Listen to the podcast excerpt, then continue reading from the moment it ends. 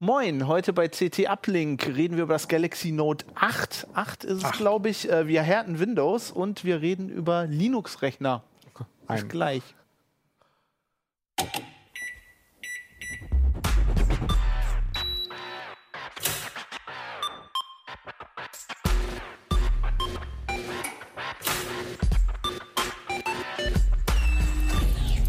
c't Uplink. Moin, willkommen bei c't Uplink. Ich bin Fabian Scherschel, heute mit dabei der Jan, der Jörg und der Thorsten. Genau, ähm, und wir haben eine neue c't, sie liegt am Kiosk und ist grün und es sind Sticker drin. Ne? Also es lohnt sich mal wieder. Einen haben wir schon mal angebracht. Ich fand, der passte zur Sendung irgendwie. Der oh, Captain P K da. Ähm, äh, hier Mums, Mums Admin finde ich auch besonders schön. Genau, und wir reden erstmal über, das ist auch im Heft, ne? Das Galaxy Note acht als erstes, genau, da müssen wir gleich, ich vergesse immer die Nummer. Ja. Und dann nachher reden wir noch über, du hast Windows gehärtet. Ganz genau. Das ist auch eine Lebensaufgabe, glaube ich. Ne? Das ist eine Lebensaufgabe. Ein paar und, Dinge haben wir mal ausprobiert. Und wenn euch Windows voll nervt und ihr seid eher auf Linux, dann hat Thorsten nachher auch noch was. Aber lass uns erstmal über Handys reden, weil äh, Apple hat ja gerade auch so ein Ding vorgestellt. Ja. Und äh, ja. Genau, Note acht, also endlich mal wieder eins, was nach Europa kommt, was mit dem Fünfer nicht der Fall war, was überhaupt existiert, was mit dem Sechser nicht der Fall war und was nicht direkt in Flammen aufgeht, wie es mit dem Siebener der Fall. Also die Stiftfans sind ganz schön gebeutelt. Jetzt ist das Note acht da, es hat eine Doppelkamera hinten, super geiles Gerät, auch wenn ich es ein bisschen dicker finde als eigentlich gedacht. Äh, der Stift ist wieder da, für die Stiftfans ist es richtig was super, also richtig was Tolles. Da ist es. Ähm, ist das deswegen was, dicker, äh, weil der Stift da irgendwo? Wahrscheinlich, ja. Also es ist auch tatsächlich, wie man merkt, nicht ein Note sieben, wo sie einfach das Akkuproblem behoben haben, sondern eher ein äh, S acht Plus, äh, was sie ein bisschen aufgebläht haben, um die Doppelkamera und den Stift reinzukriegen. Die Stiftfunktionen sind eigentlich wie gehabt. Das Beste daran ist immer, was mir am besten gefällt, das Gerät ist aus, ich nehme den Stift raus, zack, kann ich irgendwas schreiben. Packe ich den Stift wieder rein, lege es hin und alles fertig. Die Notiz ist gespeichert. Ist die dann irgendwo? Genau, die ist da auf dem Gerät gespeichert. Das ist direkt einer der fetten Nachteile. Bis zum Note vier und fünf, weiß ich es gar nicht, konnte man es so einstellen, dass diese Notiz sofort bei Evernote landet und zwei Sekunden später auf dem P C aufpoppt. Das geht jetzt leider nicht mehr seit dem Note sieben. Ist das irgendwie kleiner als vorige Notes oder ist einfach nur ähm, mein Empfinden für die Größe von Handys? Die haben tatsächlich äh, wie mit dem Note, äh, wie mit dem S acht angefangen, die Seiten äh, reduziert. Ah. Also die haben die, die Display-Seiten gebogen. Dadurch wirkt es ein bisschen kleiner und ist auch ein bisschen schmaler und der obere und der untere Rand ist sehr viel schmaler geworden. Dadurch hat das Ding ein sechs Komma drei Zoll Display, eins der größten überhaupt und wirkt dadurch handlicher und ist auch handlicher als das alte Note vier. Aber es hat einen Rand. Das ist schon ganz cool. Das ist ja total zwanzig fünfzehn. Denkt man so, ist aber tatsächlich auch bei anderen. Die echten Randlosen gibt es ja gar nicht.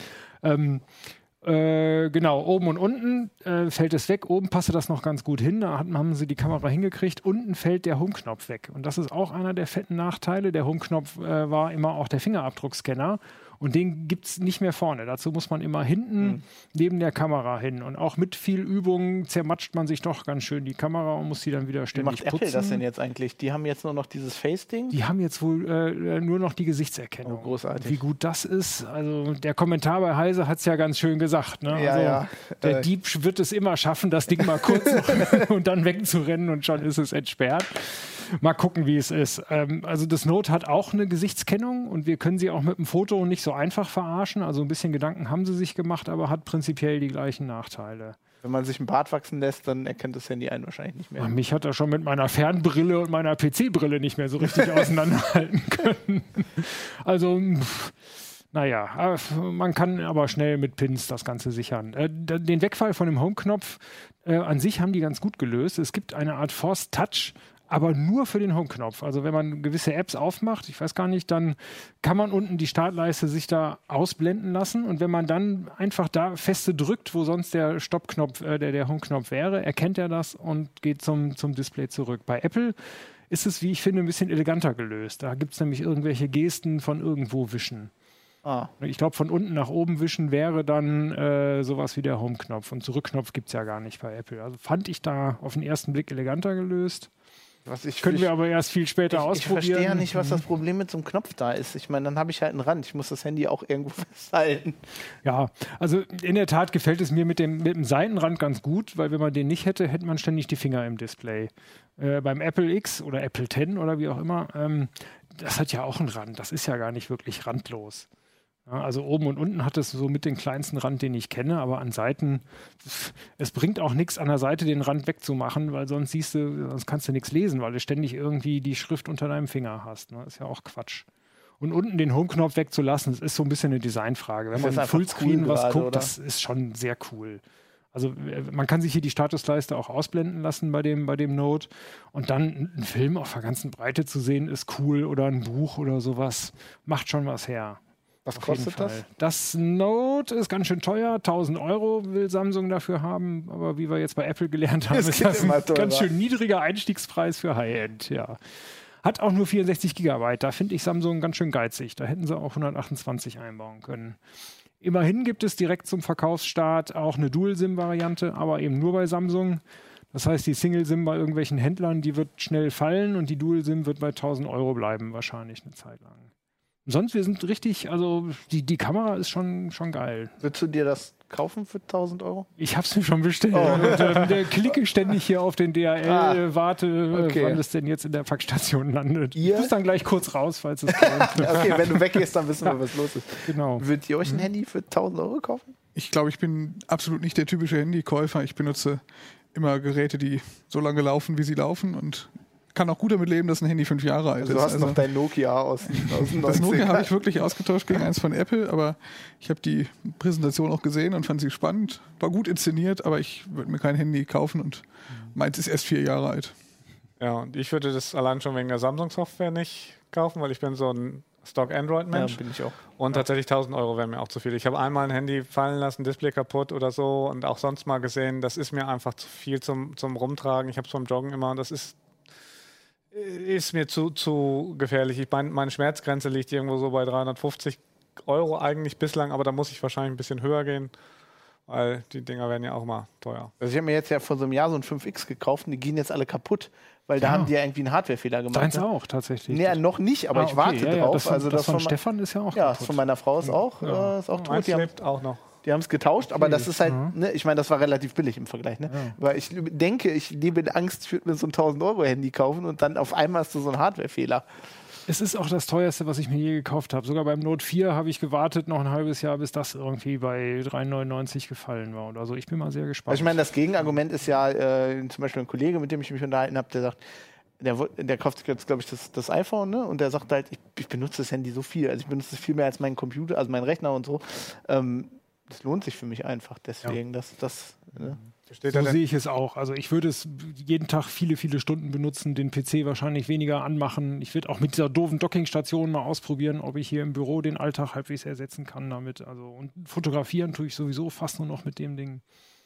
Besteht da in Hoffnung, dass es günstiger wird oder haben die den Einstiegspreis so richtig hochgesetzt, erstmal für die Fans? Oder? Ja, so okay, ungefähr. Also mit Sicherheit wird das irgendwann im Januar, Februar nach Weihnachten dann für sieben neunundneunzig oder keine Ahnung, wie sehr es fällt. Aber es wird bestimmt günstiger. Und genau, wo du sagst, Samsung Software ähm, ist schon so ein Nachteil. Es ist kein Stock Android drauf. Sie haben immerhin die ganze unnütze Bloat-Software weggelassen. Es sind nur nützliche Sachen drauf. Und so ein bisschen Office kann man noch runterschmeißen. Ähm... Die, sie haben auch viel gebastelt an der Oberfläche. Es ist so ein bisschen Geschmackssache. Es ist nicht mehr ganz so schlimm, wie Samsung früher war. Ja. Stock wird man sich aber trotzdem wünschen. Ja, aber das kriegst du, also ich meine, das ist ja mittlerweile auch so teuer, wenn jetzt die, die Pixel-Geräte. Ja. Ne, also es wird ja eigentlich, also ich habe bei, bei, bei Apple auch irgendwie das Gefühl, die setzen den Preis immer ein Stück höher und gucken, wie lange die Leute noch mitgehen. Das ist so, also irgendwie. Ich glaube, unabhängig mhm. von Hardware-Fakten ist das ein Argument, warum Leute bei Apple bleiben, weil es sich einfach nicht wesentlich verändert. Weil es wenn man etwas hat, was man immer benutzen kann, wenn man schon mal ein Apple-Gerät benutzt hat. Das ist, glaube ich, einer der Vorteile. Und die Wiederverkaufspreise sind ja auch ganz ordentlich. Also wenn man das noch dazu rechnet, den Wertverlust, dann ist Apple jetzt auch gar nicht mehr so überragend teuer. Obwohl natürlich für dieses... Das sind schon die gleichen Argumente wie bei einer Rolex-Uhr. Wertverlust. Ja, ja. Ja, aber jetzt haben sie es natürlich übertrieben. Irgendwie bei, weiß ich nicht, elfhundert Euro oder so geht's los für das Ten. Ich fand das, das einfach echt krass. Interessant, weil irgendwie, also ich hatte das Gefühl, ich habe diese die Präsentation nicht mehr gesehen, ich gucke mir die nicht mehr an, mich interessiert sowas nicht mehr, aber ich habe die dann im Nachhinein die Zusammenfassung gelesen, ich habe gesagt, denen fällt ja kaum noch was ein. Wenn die sich auf, der, auf die Bühne stellen und irgendwie animierte Poop-Emojis zeigen, äh, ich weiß nicht. Also ich, ja. also ich habe ich hab das Gefühl, ich meine, wir nutzen alle Handys, ne? Wir nutzen ja. die den ganzen Tag, wie du gesagt hast, von, von daher lohnt sich das auch. Aber also, ich meine, wir haben, glaube ich, im Uplink schon vor zwei Jahren irgendwie gesagt, die Innovation ist irgendwie genau. vorbei, ne? Und so ist es bei Apple jetzt auch. Also das iPhone acht ist einfach die erwartete Erweiterung vom iPhone sieben. Alles ein bisschen schöner, besser, hier so und so viel Prozent. Äh, schon ganz cooles Gerät. Äh, die Innovation steckt im iPhone zehn drin. Und das randlose Display macht schon was her. So in dieser Art habe ich das noch nicht gesehen. Es gibt ja hier seit ein, zwei Jahren das Mi Mix. Und die sind auch dadurch bekannt geworden, dass sie ein randloses Display haben. Das sieht auch super schick aus. Es hat auch ein ähnlich, also ganz randlos ist ja auch das Apple nicht. Da sind ja auch zwei, drei, vier. Haben wir ja, nee, wir hatten das gerade. Warte, da ist so, genau, ja. genau. Genau, hier sieht man so, das ist das Note und das ist das Mi Mix. Da ist auch, das geht immer aus, dieses Ding hier. Du willst nicht zeigen, wie schön ja, das ist. Das ist so bescheiden. Understatement hier. Na. So, es hat also auch einen sehr schönen dünnen Rand. Windows X P oder? ja. ja, Xiaomi hat auch ein bisschen an der Oberfläche geschraubt. ähm, die haben es noch nicht geschafft, unten den Rand zu verkleinern. Die haben da dann halt die Kamera hingesetzt, sodass man immer mit dem Doppelkinn ist auf dem Selfie und bei der Videotelefonie. äh, und die, mit der Leiste haben die sich gar nichts gedacht. Die ist dann halt äh, virtuell ständig da unten eingeblendet. Aber so ungefähr kann man sich das auch bei Apple vorstellen. Das ist schon schick.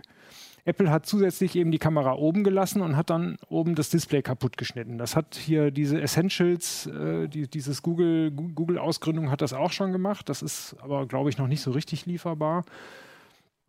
Dadurch wird die Produktion halt wieder ein bisschen teurer. Aber es ist einfach schick, ein Display, äh, ein Handy zu haben, was nur nach Display aussieht. Das ist noch mal mehr Science-Fiction als das, was Samsung das stimmt. Also hier das, seit dem das S acht liegt, schon macht. Äh, ne? Und dafür ja. würde ich auch einen Aufpreis zahlen, weil das ist einfach cool. Und du siehst es eben ja, stundenlang gut. jeden Tag. Das ne? stimmt. Das also cool aussehen tut. Ja, ich bin ja, ja hier ja. bekennender Expanse-Fan, wo sie diese ja. coolen Handys haben. Ja, ja, genau. Die müssen noch durchsichtig, durchsichtig sein, dann ja, wären ja. wir da. Ja. Ähm, das mhm. sieht, schon, sieht schon richtig geil aus. Wie machen die das eigentlich, wenn das oben so ausgeschnitten ist? Das müssen die ja doch auch die Software anpassen, oder? Weil äh, da kannst du das haben wir anzeigen. Noch nicht gesehen. Genau, also ähm, bei Google hat man es jetzt schon gesehen, die machen einfach gar nichts, da fehlen einfach die Pixel. Das, das heißt, wenn man hier so eine super äh, Icon-Leiste hat mit fünfundvierzig Icons oh. drin, siehst du halt ein paar halt einfach so. Nicht. Ne? Bei, wenn du sowieso fünfundvierzig hast, siehst du eh ein paar hast nicht. Das ist eh ein anderes Problem, ne? Genau. Äh, Apple macht einen etwas größeren Ausschnitt. So genau habe ich es jetzt in der Präsentation auch nicht gesehen, ob sie die Software ein bisschen anpassen. Äh, aber im Endeffekt fehlen da einfach Pixel. Kann man so machen, ist jetzt auch nicht weiter schlimm. Ist schon also, cool, dass wir jetzt noch ja. mehr Geld dafür bezahlen müssen, dass uns Pixel ja. in der Leiste fehlen. Das stimmt, das Rausschneiden ist mit Sicherheit teurer, als hier einfach drin zu lassen. Aber genau, und der nächste Schritt, der eben da wirklich schön wird, ist eigentlich erst, wenn man ins Display dann eine Kamera und einen Fingerabdrucksensor wieder integrieren kann. Dann wird das Ganze eben nochmal besser. Bis jetzt sind das alles Ausflüchte. Auch diese Face I D. Ja, das ist ja. Also, also aus, äh, es gab ja den Kommentar mhm. ne, vom Kollegen Jürgen Schmidt und äh, das ist halt auch irgendwie, so aus Sicherheitssicht, glaube ich, will man das irgendwie nicht. Das ist es nicht, nee. Also dann ist es auch schneller und einfacher mal eben, dann macht man halt eine achtstellige PIN oder sowas. Der nächste Schritt, den ich, äh, den ich mir wünsche, sind zerstörungsfreie freie Displays, wo man es wirklich fallen lassen kann, aber das dauert wahrscheinlich noch, ne? Da gibt es die Boxen drumherum und alle ja. sagen immer, das ist das beste Glas, was es jemals gab. Genau. Aber wie fest die so sind, ist immer so die andere Frage. Das wäre ne? meine Frage, wie zu den randlosen Displays. Hast du schon mal versucht, da eine Schutzhülle drum zu bauen? Funktioniert das? Sieht das, das brauchbar aus? Ja, es verliert natürlich äh, seinen Flair dadurch. Ne? Es sieht dann aus wie jedes Handy in der Hülle. Ne? Das ist also... Genau so würde es aussehen, wenn es ein Note acht ja, wäre. Ja, also das sieht ja, das meins ist ja hier schon ganz schlimm auch. Das, das hat ja äh, dieser, dieser ähm, äh, Touch, also die haben ja so eine Beschichtung drauf, wo du keinen mhm. Fingerabdruck hast. Die geht dann ab und dann sind nur noch in der Mitte Fingerabdrücke. Ich weiß nicht, ob man das sehen kann. Und außen ist die noch da. Das sieht ganz schlimm aus. Ja. ja. Mhm. Man wird sehen. Also immerhin, Note acht ist immerhin wasserdicht, also beim Regen telefonieren oder auch mal ins, ins Klo fallen, solange ja. man nicht abzieht. Wir haben vor der ja, Sendung darüber geredet, dass meine Frau viele Grüße äh, gestern ihr Handy im Klo runtergespült hat. Runtergespült, das müssen wir erstmal schaffen. ähm, ja, dann ja. hast du halt passiert, ne? Ja, ja. Mhm. Also das habe ich ja noch nicht gemacht, aber ich habe äh, den Vorgänger von dem Handy, der ist halt das, das, das was du sagst, ne? Also der ist einfach so rum auf, auf grauen Asphalt gefallen, dann war halt auch Ende. Ja. Also das wäre schon cool, wenn die das überleben. Wenn ich mir so ein Handy für tausend Euro kaufe und das überlebt, dann auch mal mehr. Sie, sie werden immer robuster, das kann man schon sagen, aber bei tausend Euro hört auch die Lust auf, auszuprobieren, wie robust es dann überhaupt ist. Ne? Ja, stimmt auch wieder. Ja. Ja, cool. Ähm, ja, ich hoffe, ihr wisst, welches äh, extrem teure Handy ihr euch kauft jetzt oder auch nicht. Ähm, ja, lass uns mal von, von den Handys äh, zu den ganz altmodischen Sachen gehen, so wie so Computer, die auf dem äh, auf dem äh, auf dem Schreibtisch stehen oder auf denen Windows läuft. Genau, ein ganz ordinäres Problem eigentlich. Windows ist ja doch noch ein sehr weit verbreitetes Betriebssystem auf Desktops. Läuft offensichtlich auch hier auf dem Handy, so wie es aussieht. Wir sprechen jetzt über neuere Windows, nicht auf Windows X P.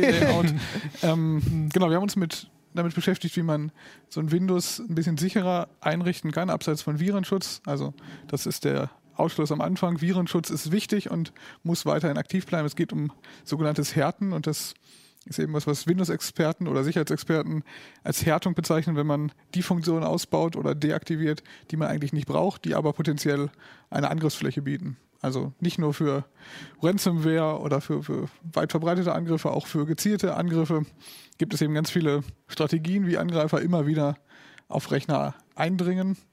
Und das sind ganz oft einfach Dinge, die ich im täglichen Leben überhaupt nicht brauche.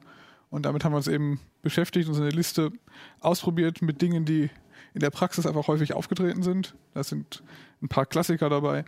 Und wenn man die einfach reduziert und abschaltet, dann habe ich ein sichereres Betriebssystem mit ganz wenig Komforteinbußen. Und das ist eigentlich eine ganz coole Sache. Jetzt weiß ich, was Thorsten gleich sagen wird. Ganz wenig? Fragezeichen? Ich dachte, du sagst jetzt, nein, bei nein, Linux ist das nein, alles nein. ausgebaut. Nein, nein, das, äh, wenn, das ist, eigentlich ist es da ja ähnlich. Nein, ich wollte. Äh, genau, ja, also auch, auch auf einem Linux sind ganz viele Funktionen drin, die ich nur ganz selten benutze, die man aber genau. gut benutzen kann. Um also das ist das, das in der Tat ist das ja oft so, dass wenn man wenn man so, so, so Analysen von so Angriffen liest, dass dann oft irgendwie eine Sache ausgenutzt wurde, wo der, der, der Angegriffene irgendwie sagt, wie, das war auf meinem Rechner drauf. Genau, das sind so Running-Gags, die eigentlich immer wieder kommen. Wir haben auch, ich habe mir kurz das Beispiel mitgebracht, das können wir uns mal anschauen. Du hast das vorbereitet. Ich glaube, der absolute Klassiker ist, glaube ich, Makro in Office-Produkten. Das ist eine Funktion, die standardmäßig an ist. Und ähm, wir haben jetzt hier so ein Bild auf dem Desktop, das heißt Urlaubsbild. Ich weiß nicht, ob man das da sieht. Oh, da kannst du. Das ja. Urlaubsbild, ja, da sieht man es, das Urlaubsbild. Er liegt auf meinem Desktop und ich habe hier eine Rechnung bekommen, die ist per E-Mail angekommen und das ist eine Excel-Datei mit Makros. Äh, Makros sind eine Erweiterung. Ich kann in V B-Skript mir Erweiterungen für mein Excel programmieren.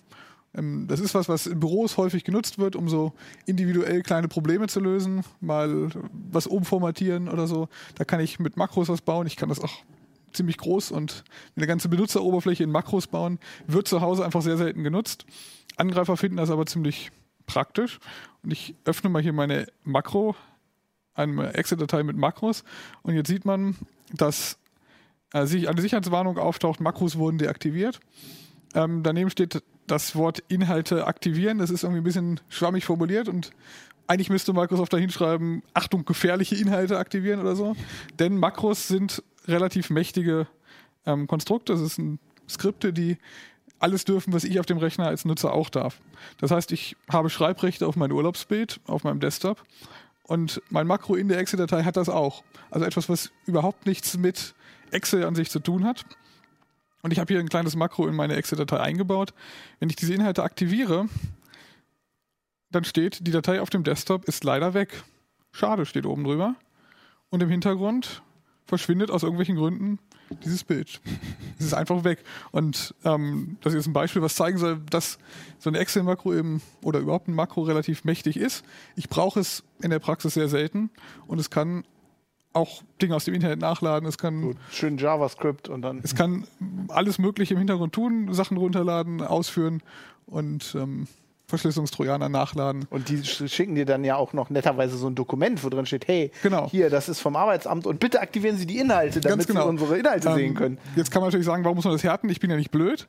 Ähm, dann tritt so etwas ein, das nennt man Social Engineering. Die Angreifer sagen, ich muss den Nutzer irgendwie austricksen, weil freiwillig klickt er nicht auf Inhalte aktivieren und deswegen sieht man immer wieder so Konstrukte wie aus Sicherheitsgründen oder es gibt eine E U-Verordnung, die vorschreibt, dass der Nutzer datenschutzrechtliche Inhalte immer aktivieren muss. Drücken Sie deswegen auf Inhalte aktivieren. Also es wird mit dieser undeutlichen Formulierung aber gespielt. Wenn die E U das sagt, dann mache ich das direkt. Genau, dann baue ich mir einfach als Angreifer so eine ähm, gefälschte, gefälschte Warnmeldung von der E U oder von Microsoft und jetzt kann jeder sagen, ja gut, ich falle da nicht drauf rein, aber viele unserer Zuschauer und Leser betreuen ja vielleicht auch die Rechner von Familienangehörigen oder Freunden.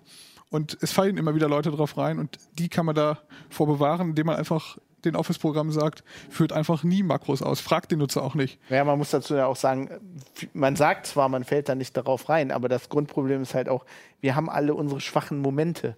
Also morgens im Büro vor dem ersten Kaffee und so, wo man noch nicht ganz so genau, also oft, oft ist es halt sowas. Und, und alle, alle Jahre finden sie auch ja mal irgendwie eine Lücke, dass man sozusagen eine weitere Lücke, durch den sie da, einem den Schritt dann noch abnehmen kann, das Makro automatisch startet. Genau, es, man kann das Ganze auch noch auf elegante Weise kombinieren. Es geht nicht nur um Office-Makros in dem Artikel, mit dem wir uns hier beschäftigt haben. Es geht auch zum Beispiel um P D F. Ich kann in P D F auch ganz grauenhafte Dinge einbauen. Ich kann Excel-Dateien in PowerPoints einbetten.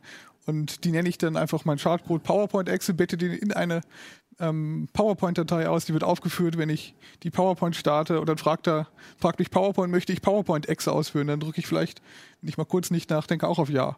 Das sind einfach ganz merkwürdige Dinge, die ich in ganz kleinen ähm, Szenarien irgendwo mal brauche, im Unternehmen vielleicht kann das cool sein, Excel-Daten in eine PowerPoint zu integrieren, zu Hause brauche ich das einfach oft nicht und wenn ich diese Angriffsflächen reduzieren kann, warum sollte ich es dann nicht tun? Und das ist eben das. Wir haben immer abgewogen zwischen dem Nutzen, den ich davon habe und auch ganz klar gesagt, unsere Härtungsschritte sind nicht für jeden sinnvoll, aber man kann sich das durchlesen und für viele Schritte einfach sagen, ja, das äh, ist jetzt sinnvoll für mich. Ich brauche die Makros nicht wirklich und meine Mutter braucht die schon gar nicht. Die würde auf die Versandbestätigung oder auf die äh, letzte Mahnung in einer Word-Datei einfach reinfallen und die Inhalte aktivieren. Oder also in meinem Fall oft auch mein Vater. Wir wollen ja jetzt hier nicht. Ne? Auch der Vater, auch, auch, auch weitere Familienangehörige und Freunde ähm, fallen da schon mal drauf rein. Ja, ich finde das interessant, weil ihr ja quasi das gemacht habt jetzt für den, für den normalen Heimnutzer, was eigentlich I T-Sicherheitsspezialisten in Firmen oft machen. Genau. Also viel davon ist halt nicht Virenscanner installieren, sondern mein Netzwerk und meine Installationen da härten. Genau, ich muss ähm, die, die Einfallstore, die ich einfach so habe als Angreifer, die muss ich als Admin auf der anderen Seite irgendwie schließen und wenn ich das für zu Hause machen kann, warum soll ich das dann nicht auch machen? Muss da jeder selbst Hand anlegen oder habt ihr auch sowas ähnlich wie bei Admins, dass man das direkt für mehrere Rechner machen kann? Wir haben diese, diese Maßnahmen zusammengestellt, die basieren auf einer Liste von Sicherheitsexperten von Security Without Borders, die haben sich da mal Gedanken drüber gemacht, wir haben die Liste ein bisschen erweitert, haben noch eigene Härtungsfeatures und das alles zusammengebaut zu einem Tool, das heißt c't Protector. Das ist so ein Installer, kann ich durchklicken und nachdem ich gelesen habe, was es tut, die Haken setzen und das deaktivieren und bin dann etwas sicherer. Das Ganze richtet sich aber hier in erster Linie an Privatnutzer. Wenn ich Admin bin, kann ich mir die gleichen Sachen auch raussuchen und die als Gruppenrichtlinie zum Beispiel in Windows-Umgebung verteilen. Ah, mit so einem Tool ist ja schon cool. Das Tool, genau, mhm. Das ist für den Rechner hier. Und die meisten Einstellungen davon sind auch pro Benutzer. Das bedeutet, ich kann es für mich aktiviert lassen, für meine Kinder, wenn ich welche hätte, ähm, zum Beispiel die Makros deaktivieren. Wie viele Punkte sind das ungefähr? Das ist eine Liste mit elf Punkten. Das mhm. ist also überschaubarer Aufwand. Und das sind eben die elf Dinge, die so am häufigsten passiert sind. Und äh, wir haben auch für alles gute Belege aus der Vergangenheit gefunden, wie darüber wirklich Schädlinge verbreitet wurden. Auch, mhm. auch, oft auch in lustigen Kombinationen, mhm. dass der, die P D F einen Excel nachlädt und so weiter. Also ähm, diese Dinger kommen wirklich vor in der Realität. Und wenn ich dann doch mal die Makros brauche? Wenn du doch die Makros brauchst, kannst du sie immer noch in ähm, Office wieder aktivieren. Aber dann nicht mehr über die Schal- Schaltfläche, dann muss ich irgendwo in die Menüs, oder? Du müsstest du in die Menüs rein okay. oder du lässt unser Tool einfach nochmal drüber laufen und lässt dieses Mal Makros weg. Das kann man auch wieder ändern. Aber viele Leute würden sich entscheiden, Makros in diesem Leben noch nicht gebraucht. Ich das ist ein bisschen so wie Flash, ja. ne? Das sind so Dinge, ja klar, da machen Leute was mit, aber eigentlich sollte man das mit anderen Dingen machen mittlerweile, oder? Also Makros hat, glaube ich, für bestimmte Leute, haben die immer noch einen Sinn in Unternehmen, ähm, ist sogenannte individuelle Datenverarbeitung. Also ich kann damit Dinge lösen, die meine Unternehmens-I T nicht macht, aber zu Hause habe ich dieses Szenario halt nicht. Das klingt sinnvoll, ja. Ja, cool. Das kann ich auch mal installieren. Wenn du noch Windows nutzt? Ja, doch. Natürlich, natürlich. Also wir waren beim, soll ja bei, funktionieren. Bei der Recherche waren wir ähm, uh. doch an vielen Stellen verwundert, was so alles geht technisch und äh, wovon man einfach noch nie was gehört hat. Ja, gibt so ein paar so ein paar Tricks, ne, die halt, äh, das ist so ein, so, ein, so, ein, so ein Baukasten, den halt so Hacker haben, von denen man auch eigentlich so nicht viel hört. Also oft sagen wir ja immer nur Antivirensoftware installieren und so, und ähm, das ist halt so der nächste Schritt. Das geht. Und ich sag's noch einmal, Antivirensoftware bleibt bitte trotzdem an. Ähm, es ersetzt die Windows-Härtung ersetzt nicht einen äh, aktuellen Virenscanner und ersetzt auch keine ähm, aktuellen Updates auf dem Rechner. Ja, das, Denn, ja, das auf keinen Fall. Als Hacker habe ich immer die Möglichkeit, entweder über einen Exploit zu arbeiten oder eben über diese äh, Möglichkeiten, aber ich muss beides für beides sorgen als Rechneranwender. Ja, jetzt kommt der Moment, wo du sagst, wir brauchen das nicht, weil wir benutzen ja... Virenscanner, was ist das? Also das ist tatsächlich das, was man bei Linux dann hat. Aber die Makros, ich meine, LibreOffice kann ja auch Makros ausführen. Das gibt es für Windows und Linux. Das heißt, da besteht bis zu einem gewissen Grad ähnliche Gefahren. Also insofern, wenn Linux ein größeres Angriffsziel wäre für die Angreifer, muss man einfach fairerweise mal so sagen, dann würden, würden die sich da auch drüber hermachen. Wir sind doch nicht so doof, wir klicken doch nicht auf so ein... Nein, aber das haben wir ja eben schon. Ich, manchmal ist man dann doch vor ja, dem ersten Morgen Tee bei mir aus Friese, macht man dann vielleicht doch mal was Doofes oder irgendwie, dass der Scam so gut ist, dass man doch drauf reinfällt. Ja. Ich hätte auch letztens beinahe einen D H L-Scam angeklickt, weil ich genau an diesem Tag auch D H L erwartet hatte. Genau, so kommt es dann halt einfach mal zusammen. Die Wahrscheinlichkeit ja. ist einfach ziemlich hoch, wenn ich ja. jeden Tag fünf Millionen D H L-Spams rausschicke, dann, ja. dass irgendjemand ein Paket erwartet und drauf klickt, passiert halt schon. Ja. Genau. Ja. Jo, aber du hast dich eigentlich, äh, lass mal zu deinem richtigen Thema genau, gehen. Äh, ja. Nicht, ja. Ja, wir haben tatsächlich jetzt nicht irgendwie einen Linux- oder Windows-Vergleich, was ist wo besser gemacht, sondern ich hatte tatsächlich einfach mal wieder das Vergnügen, ein Notebook zu, und, äh, zu testen, auf was mit vorinstalliertem Linux kommt. Ähm, und das, das kommt hier immer sehr gut an, deswegen habe ja, ich gesagt... Ja, genau, ich war vor einem halben Jahr oder so schon mal hier, nein, von dreiviertel Jahr mit einem Notebook von Dell, was auch äh, ein vorinstalliertes Linux hat. Das hat damals im Test sehr schlecht abgeschnitten und um es hier kurz zu machen, das war hier ähnlich. Die Gründe waren andere. Aber ähm, es war wieder erschreckend und äh, was da teilweise nicht ging und äh, wo der Hersteller auch teilweise einfach nicht bis zum Ende de- denkt. Teilweise ist es die Schuld von Linux, teilweise vielleicht vom Hersteller und teilweise aber auch von dem Hersteller dieses Barebones, also da, wo, wo, wo Tuxedo, das ist der Hersteller dieses Geräts, ähm, diese, diesen Notebook-Bausatz gekauft hat, die haben auch gleich ein paar Fehler gemacht. Das, ja. Und das ja. war eigentlich auch der größte. Die U S B-C-Buchse funktioniert tatsächlich nicht die so richtig. Gar nicht? Ja, doch, sie funktioniert. Guck mal, wir haben da so einen Sticker. Es ist zwar nicht U S B-C, aber äh. da kannst du nachrüsten. Also, kann, ich, kann ich drüber kleben. Ja. Also tatsächlich, ähm, äh, bei der U S B-C-Buchse habe ich halt, wie wir das bei unseren Tests so machen, eine, eine S S D angeschlossen, die auch Superspeed Plus kann. Damit kann man in Benchmarks dann auch so achthundert, neunhundert ähm, Megabyte die Sekunde übertragen. Und ähm, die wurde erstmal gar nicht erkannt. Und äh, tatsächlich ist es dann so, dann bin ich forschen gegangen. Ich habe parallel auch ein anderes, ähm, anderes äh, Betriebssystem aufgespielt. Also das kommt mit einem äh, Linux, was dieser Hersteller Tuxedo selber gemacht hat. Das ist ein Ubuntu-Derivat. Aber dann habe ich halt ein, äh, ein moderneres Ubuntu nochmal frisch installiert parallel. Das hat, hat sich genauso verhalten, hat also die Platte auch nicht erkannt. Dann habe ich noch ein Fedora installiert. Das hat es immerhin erkannt. Aber dann hat es plötzlich beim Schreiben Datenfehler geliefert. Und äh, Fun Fact, ich habe es in Windows gemacht, da traten dann auch Datenfehler auf, also immer beim Schreiben. Also da ist mit ziemlicher Sicherheit irgendwas in, im BIOS oder bei der Hardware durcheinander. Ähm, aber es hilft einfach... Du hast dann Windows da drauf installiert? Ich habe tatsächlich dann auch ein Windows. Oh. Tatsächlich ähm, ich, mache ich das dann auch, um äh, die Akkulaufzeit vergleichen zu können. Ja. Denn ähm, bei dem letzten Notebook, bei diesem Dell, war es zum Beispiel so, dass ähm, es unter Windows viel länger durchgehalten hat. Und äh, bei dem hier war es tatsächlich nicht so. Da hat Linux ungefähr genauso lange durchgehalten wie, wie, wie, das, Haus, äh, wie das von uns installierte äh, Windows, beziehungsweise um genau zu sein, hat es sogar noch einen kleinen Tick länger durchgehalten. Oh. Also, das ist ja schon mal... Ja, das waren dann so im, im Leerlauftest äh, so acht Stunden. Das klingt schon ganz ordentlich, aber dieses Dell-Notebook, so mal zum Vergleich, das ähm, hat... bei uns eine schlechte Bewertung gekriegt, weil es nur dreizehn Stunden durchgehalten hat unter Linux, weil es unter Windows tatsächlich zwanzig Stunden hm. durchgehalten hat. Das lag dann ja einfach dran, weil das Gerät einfach einen fast doppelt so dicken Akku hat, wo der einfach viel länger durchhält. Ja. Was ist der Grund für diese Laufzeitschwierigkeiten? Ist es der Grafikchip immer noch oder kann man es gar nicht so sagen? Das sind häufig viele Details. Da hat sich der Hersteller auch durchaus Gedanken gemacht. Also es ist so, dass der Linux-Kernel manchmal einfach Stromspartechniken nicht so gut unterstützt wie Windows. Ähm, Der Hauptgrund ist aber tatsächlich, dass diese Stromspartechniken gar nicht aktiv sind unter Linux, weil es dann immer irgendwie einen von tausend Rechnern gibt, wo diese Stromspartechnik ähm, unter, Le- unter Linux irgendwie nicht sauber funktioniert. Es entsteht Datenverlust.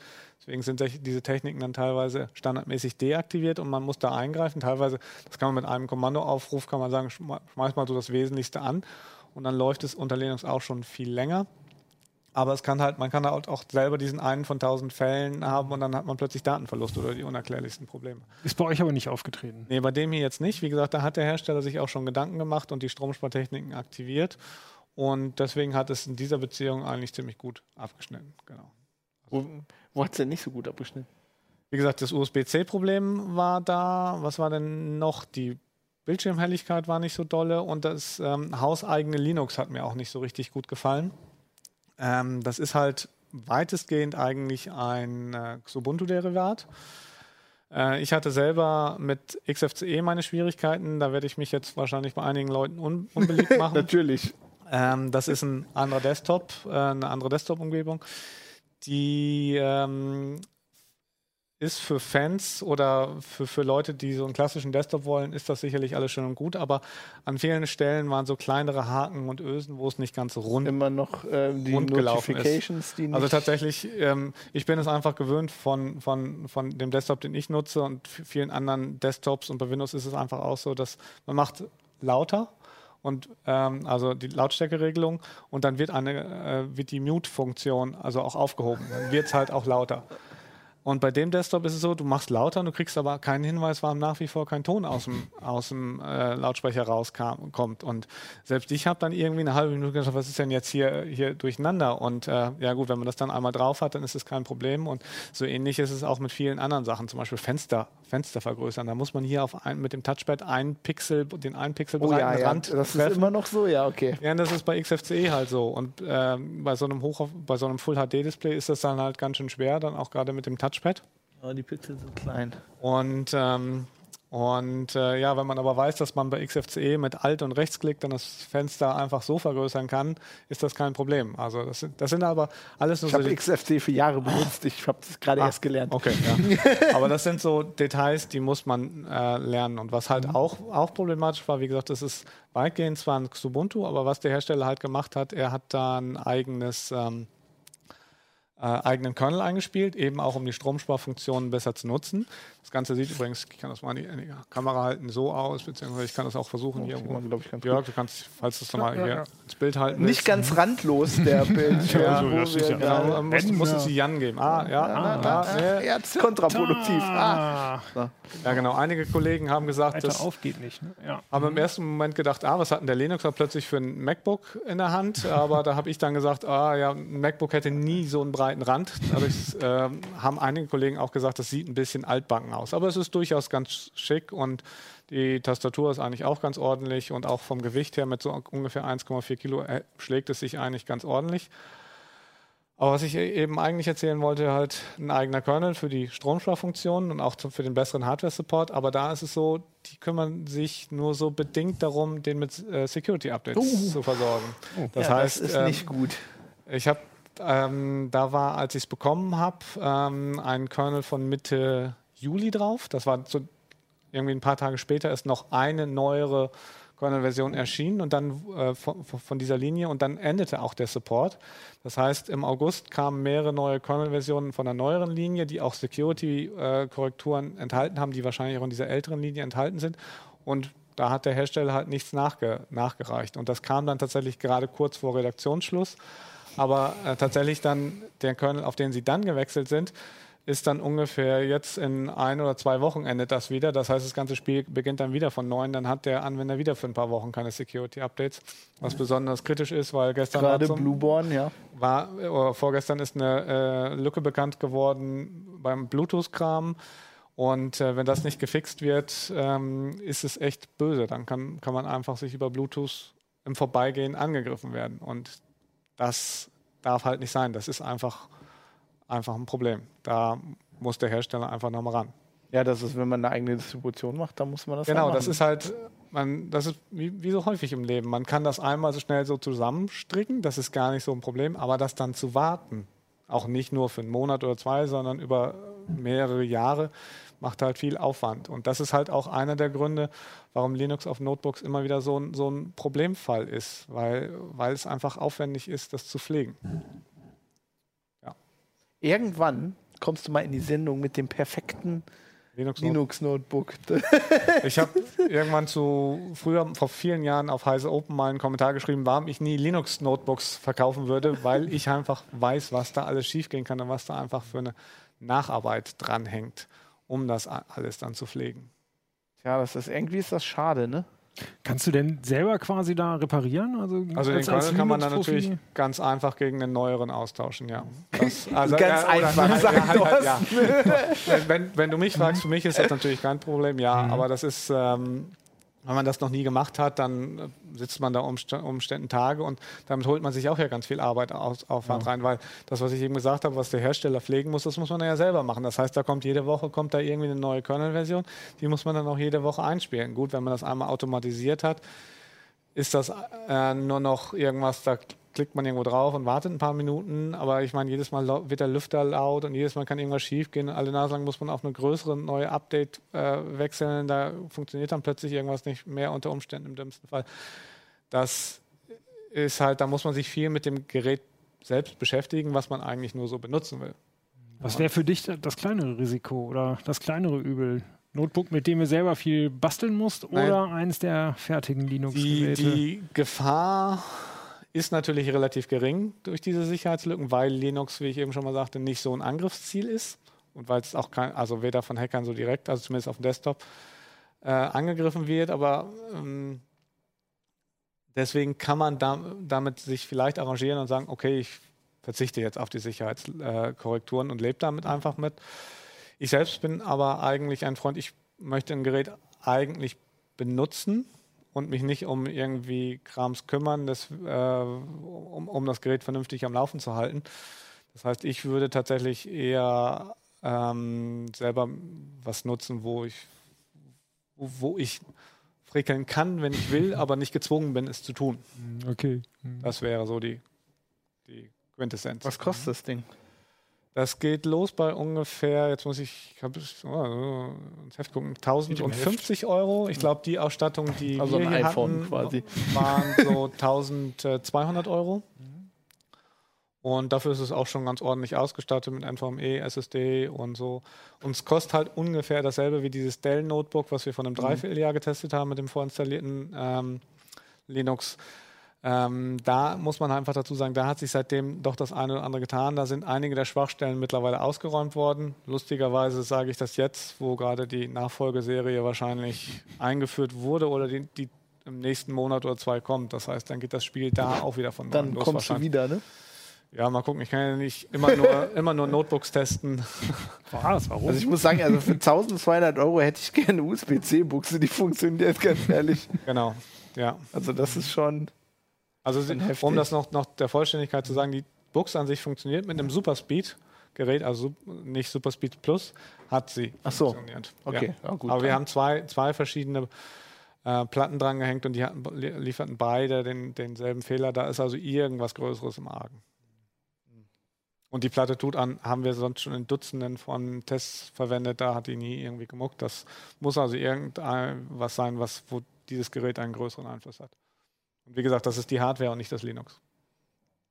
Man hat ja, also ich, ich, ich hätte das ja mittlerweile auch gerne. Ich hätte ja auch einfach gerne ein Gerät, das man kaufen kann. Früher habe ich ja gerne gefrickelt, da war das so ein Hobby, ne? Da hatte man noch Zeit, aber jetzt hätte ich einfach gerne ein Gerät, was funktioniert. Und das gibt es eigentlich kaum mehr, ja, muss ich sagen. Dell Notebook ist in der Beziehung etwas besser, wenn, wenn, wenn denn die Probleme nicht wären. Wie gesagt, das ist doch schön. Es wäre besser, wenn die Probleme nicht äh, größtenteils ausgeräumt worden sind, aber nicht ja. komplett. Du musst weiter testen, weil früher oder später werde ich mir ein neues Notebook kaufen müssen. Mein X eins wird echt lahm. Die Kollegen spotten ja immer schon, man darf mir einfach keine Notebooks in die Hand geben. Ich find, finde einfach immer was. Äh, das, meistens ist es aber gar nicht so schwer, irgendwas zu finden. Dafür ja. steht C T. Wir finden immer irgendwas. Genau. Haben wir da so einen Sticker für? Wir haben C T-Fehlerfinder. Ja, den ja, kriegst genau. du. Ja. Direkt auf die Stirn oder was? Ja. Wo du den hin haben willst. Ja, cool. Ähm, wir, wir haben weiter die Hoffnung, dass du irgendwann mal in die Sendung kommst mit dem perfekten Linux-Notebook. Vielleicht ähm, irgendwann mal. Bis dahin müsst ihr uns äh, müsst ihr dabei bleiben. Ja, dann würde ich sagen, ähm, wir machen Schluss für heute. Wir sehen uns natürlich nächste Woche wieder. Ähm, wenn ihr Kommentare habt, wenn ihr das perfekte Linux-Notebook gefunden habt. Oh, das haben, das haben viele Leser. Aber genau, ja. YouTube-Kommentare, schreibt uns eine Mail, uplink at c t punkt d e und äh, wir leiten die dann alle an Thorsten weiter. Oder habe ich aber was zu tun. Ja, und äh, das Gleiche gilt natürlich, wenn ihr euer Windows härtet und das irgendwie schief geht. Das leite ich dann an Jan weiter. Dankeschön. Okay, wir sehen uns nächste Woche wieder. Auf c t Uplink.